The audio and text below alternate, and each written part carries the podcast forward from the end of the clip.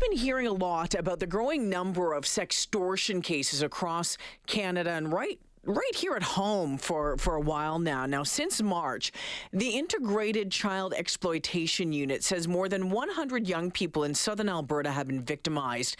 And they think that's just the tip of the iceberg. It's not just happening in southern Alberta, though, but right across the province.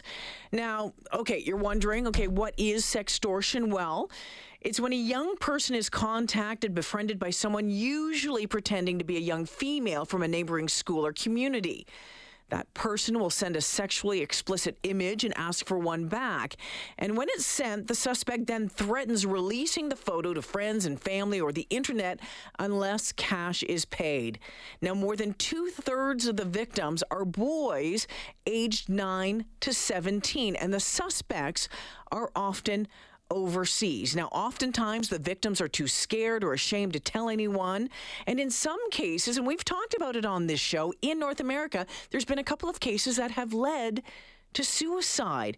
So, how do you have the conversations? How do you have the discussions that young people need to have right now with adults about this topic?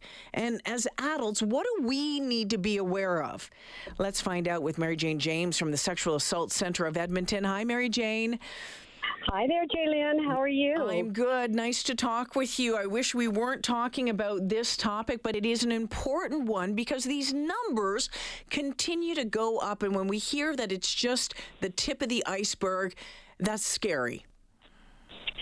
Yes, it is. And we should all be very aware that this is something that's happening in every neighborhood, in every uh, community, in every city in our province and across the country. And in fact, you know, and beyond. Um, it is. Uh, I've got to tell you that uh, there's nothing that we have not seen at the Sexual Assault Center in terms of this sort of crime and others related to it. So, uh, you know, what do we do? Why is it happening and why is it increasing? I think when COVID was monopolizing our world, mm. um, you know, and people were isolated, including children and teens, um, they became more addicted, I would say, to their laptops, to their computer. And that was the way they connected with the world. And whenever there's an opportunity for someone to take advantage of something, they jump right in two feet. And so when there's perpetrators out there swarming the internet and looking for perhaps some vulnerable kids that they could take advantage of, first they befriend them, they pretend they go to their school, they figure out through question and answer, you know, what school it is where they live, and then all of a sudden they're the best friend, and then all of a sudden they're, you know, interested in you. And, and typically this would be an adult, but faking to be uh, a you know a, a, mm-hmm. an adolescent, a friend, and sometimes, as you mentioned in your introduction, it is a woman who will then, you know, uh, flip over to her partner in crime, um, a man, and typically what happens is and it doesn't happen immediately. It, it happens over time. They're very, very savvy when it comes to this thing. Mm. And they'll get, you know, to just show you a little bit, maybe just a little bit of, of your body that's just a little bit revealing. Mm. And then the next one will be a little bit more, and they'll show you something, only it'll be fake, of course. And uh, all of a sudden, you've got yourself a situation where then becomes quite simply it's it's it's bribery. Yeah. So look what I have of you. If you don't do this, then this is what's going to happen. And you know, teenagers and and younger than teenagers, unfortunately, they try to solve this by themselves. Mm-hmm. They're embarrassed. They don't want to talk about it, so they think, okay, if I just do that one thing, then they'll leave me alone. But the fact is, they don't, yeah. and we all know. And then they just go further and further down the rabbit hole. So it's it's really, really awful. It it it, it has resulted in some young uh, individuals taking their lives over. Think of the Amanda Todd situation, yeah. which is the most notorious one. But um, there are just others that yeah. go on every single day. Mary Jane, um, there was another case uh, recently, and it was. Um, it was a, um, a, a, man, and it was a, a, child pornography case and luring child pornography. It was in the news just a couple of weeks ago. And one of the things that really, really jumped out at me from the story, and it said, of the 65 children who shared their experience, who stepped forward in this case, 63 of them did not disclose online exploitation until contacted by police. And so that to me says we need to have a conversation to talk about how do we have this conversation with our kids? How do we make sure that if something happens like this, that they feel safe, that they know that we are someone that they can come to? Where do we start that? Well, you know, it's complicated because as a parent and, and, and you're, you're, you know, a, parent, you know, the first thing you want to do is like, okay, we're taking away your computer. That's, that's enough. But, you know, that is probably, well, it is a reactive, a knee jerk reaction and all, and we can understand why some parents would choose to do that. But I think that might be uh, actually adding, you know, gas to the fire. I think we have to understand that our children are living online more than ever before. Mm-hmm.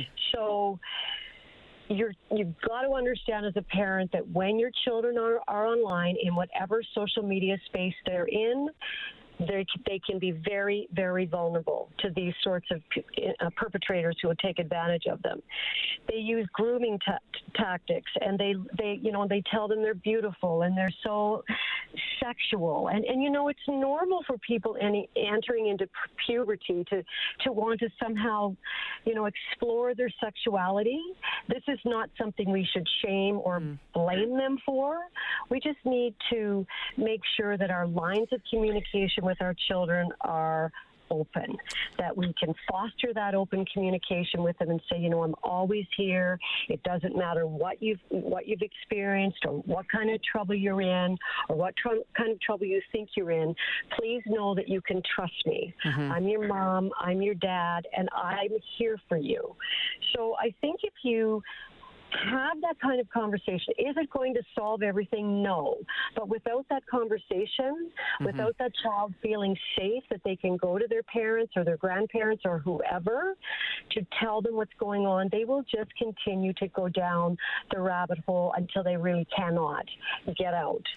And I think as a parent, having a you know a positive interest and a, and a curiosity about what your children are involved with, online and otherwise, yeah. and who they're talking to, and who their friends are, and just be really hyper alert to, you know, I remember my mom used to say, "Well, what's what's your what are their parents' names and where do they live?" And I'm like, "Never mind, mom," but seriously, it's a question, and now I use it to my well, they're adults now, but I used to say, "Well, who is Haley, and and where does Haley live, and yeah. who's her mother?"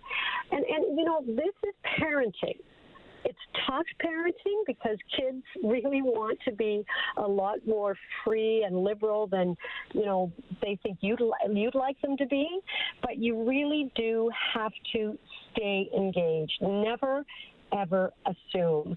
And I think you know, at the end of the day, even though our children don't want it, we need to monitor what they're doing online, what they're doing when they go to the mall. The mall, by the way, and our mall in particular, but all malls. No, I've lost Mary Jane there. Um, all right, uh, Mary Jane James joining us from the Sexual Assault Center of Edmonton. Mary Jane, are you there? No, all right. But a lot of great tips from uh, Mary Jane James, the CEO of the Sexual Assault Center of Edmonton. You can find out more on their website. But of course, um, there, there's more uh, d- uh, information that you can find out. Uh, the Integrated Child Exploitation Unit says, you know, if you're being sextorted or if someone you know is, immediately stop all the communication. Don't comply with the threat. Report it online to the social media service because oftentimes it happens on Snapchat and Instagram reach out to an adult, a trusted adult, download all the information you can, take pictures of it because it can disappear very quickly, and contact local police immediately.